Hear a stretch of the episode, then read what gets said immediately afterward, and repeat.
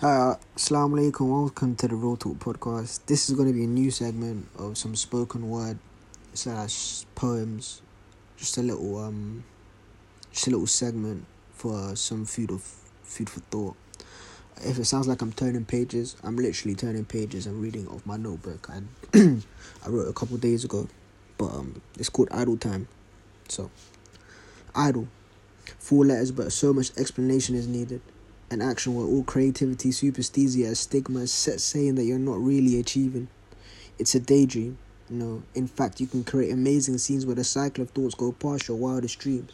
Boredom, they say, but staying engaged might actually keep you astray from keeping in tune with your brain.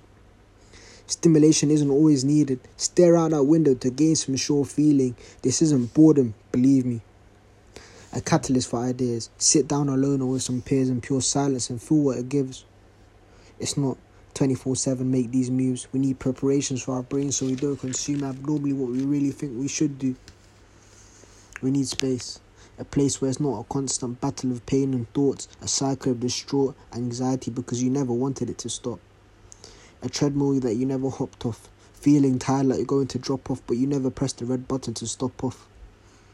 Tired confused by the way life moves when really we need to choose some idle time. Yeah, that's it.